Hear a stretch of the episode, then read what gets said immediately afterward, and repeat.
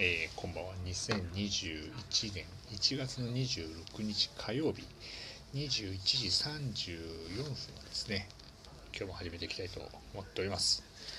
えー、パンの話をですね、して、おとといかな、パンの話をしてたらですね、今日も川越にちょっと行く用事があったので、仕事の都合でね、行ってきまして、えー、パンを食べようと思ってですね、パンとカフェっていうね、あの斬新なあのパン屋さんがありまして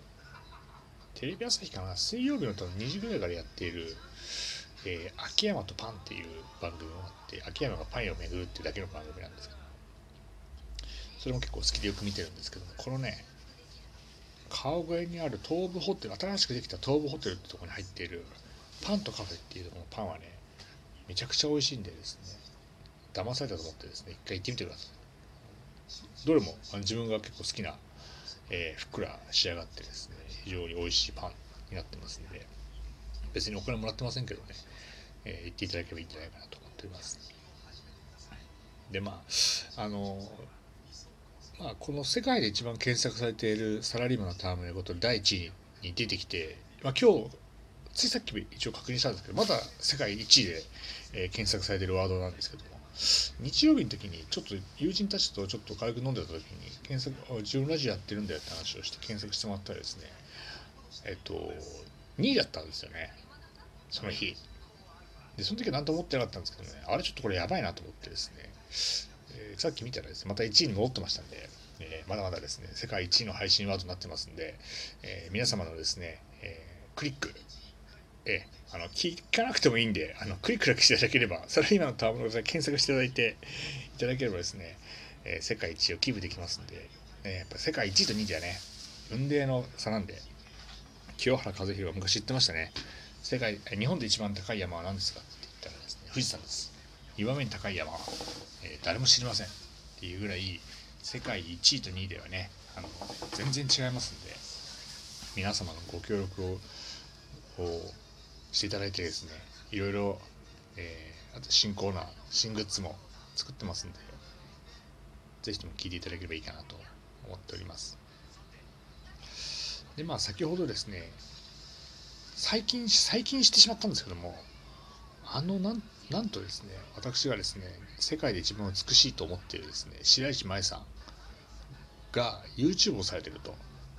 いうのをですねついさっき発見して気づきましてですね。慌ててですね、えー、すぐさすぐさまですよ。もちろんすぐさまチャンネル登録はしましてですね、えー、早速ですねあの、えー、拝聴拝聴じゃない拝見ねさせていただきまして。いやー普段テレビとかでね見てる分にはこうその時しか見ないですけど YouTube だとねずっと見てられますからね。もうそれ見てるだけでねハイボール3杯は進むかなっていうぐらい素敵なね、えー、YouTube チャンネルになってますんで。ぜひとも見ていただければいいんじゃないかと思いますけども。でその白石麻衣さんがこう皆さんの質問に答えるっていう動画を配信してまして。でやっぱ気になるじゃないですかいろいろ。白石麻衣さんのこと。は僕も気になってますから。別にあの知り合いでも何でもないんですけど画面越しに見てるだけでもちょっとねうっすら緊張してきて汗をかいてしまうっていうのはね多分これは間違いなく多分あ好きなタイプなんだなっていうのはよくわかるんですけども。そんなあの白石麻衣さんがですね YouTube で質問を受けてましていろいろね、え好きなこう給食のメニューは何ですか？ラーメンと。フルーツポンチとかね、まあ可愛らしいなと思ってたんですけども最後の方にですね、えー、好きな男性のタイプはっていう質問があったんですよ。そう。でなんて答えるのかなっていうね王道じゃないですか。王道の質問なんでね当たり障りない話をするのかなと思って。正直たくさんありすぎます。って言われてですなんだろうと思った、えー、優しい面白い、えー、知的、えー、尊敬できる、うん、あ一応ここまでだったらね全部入ってるかなと思ったんで。あおお一応あれですか？あのステージに上がってもいいのかなっていうふうに一瞬ね。えー、勘違いしてしまった人が多分、えー、僕以外に多分日本で100万人ぐらい、え、いるんじゃないかなと思っておりますけどね、え100万人ぐらいライバルと打ち勝ってですねいつかいつかねあの白石麻衣さんとご飯でも食べに行ければいいかなっていうふうに勝手に思い描いてるね37歳の、えー、真冬の夜ということで、えー、ちょっとねテンションが上がりまくっちゃってますね。こんなチャンネルあったんだっていう。結構ね面白面白いかどうかは人によって違うんで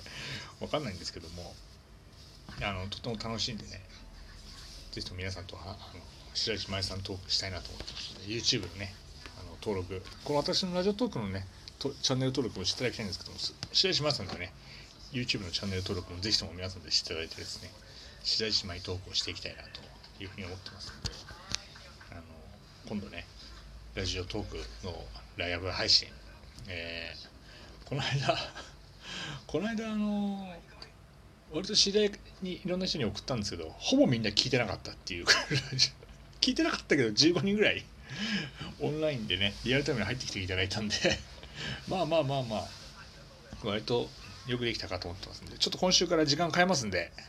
はい。金曜の、えー、21時からライブ配信やっていこうと思ってますんでまたね引き続き聞いていただいて。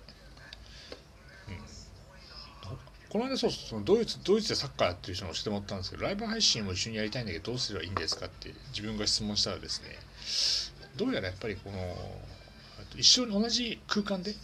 話をするもしくはなんかスカイプスカイプかなんかを使うとなんか一緒にできるみたいな。スカイプにして多分電話にすればいいのかな。でそれ入ってくるって話だったんでね、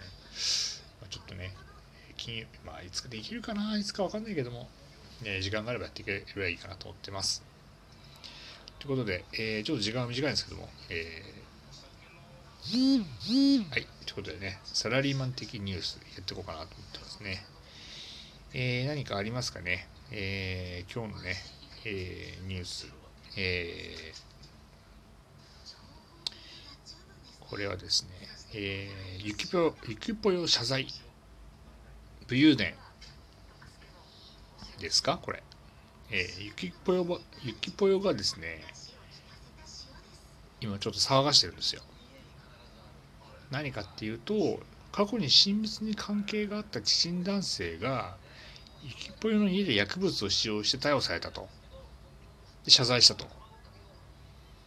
これはですね、えー、過去の交際相手は5人と付き合って5人中4人逮捕されていると。いうことで、えー、非常にですね、犯罪者とばっか付き合ってたってブーデンが今回もまた出ましてですね、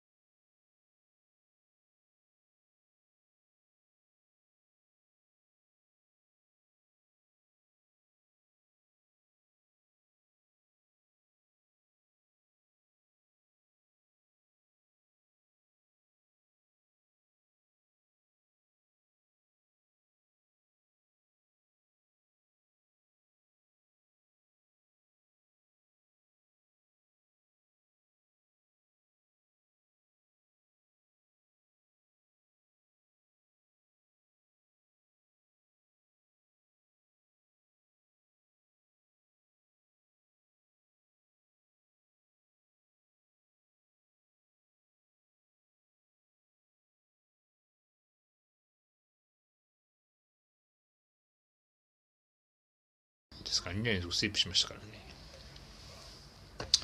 ちょっとぜひともですね、えー、ロッテに頑張っていただいて巨人もね桑田がコーチで入りますんで今年のプロ野球どうなんでしょうかってのは楽しみですけどね。そもそもかあの緊急事態宣言が解除されなかったらプロ野球どうなんですかね？9時前に終わらせ8時までにイベント終わらせなきゃいけないんで、ね、試合時間が3時ぐらいからなっちゃうんですかねちょっとねそれはよく分かりませんけど。えー、火曜日。今日の収録はこのぐらいにしようかと思ってますので白石麻衣さんのねチャンネル登録ぜひとも皆さんにしていただければいいかなと思ってます。はい。ということでまた明日も聞いていただければいい同じぐらいの時間に配信しようと思ってますのでまた明日お会いしましょう。今日もどうもありがとうございました。失礼いたします。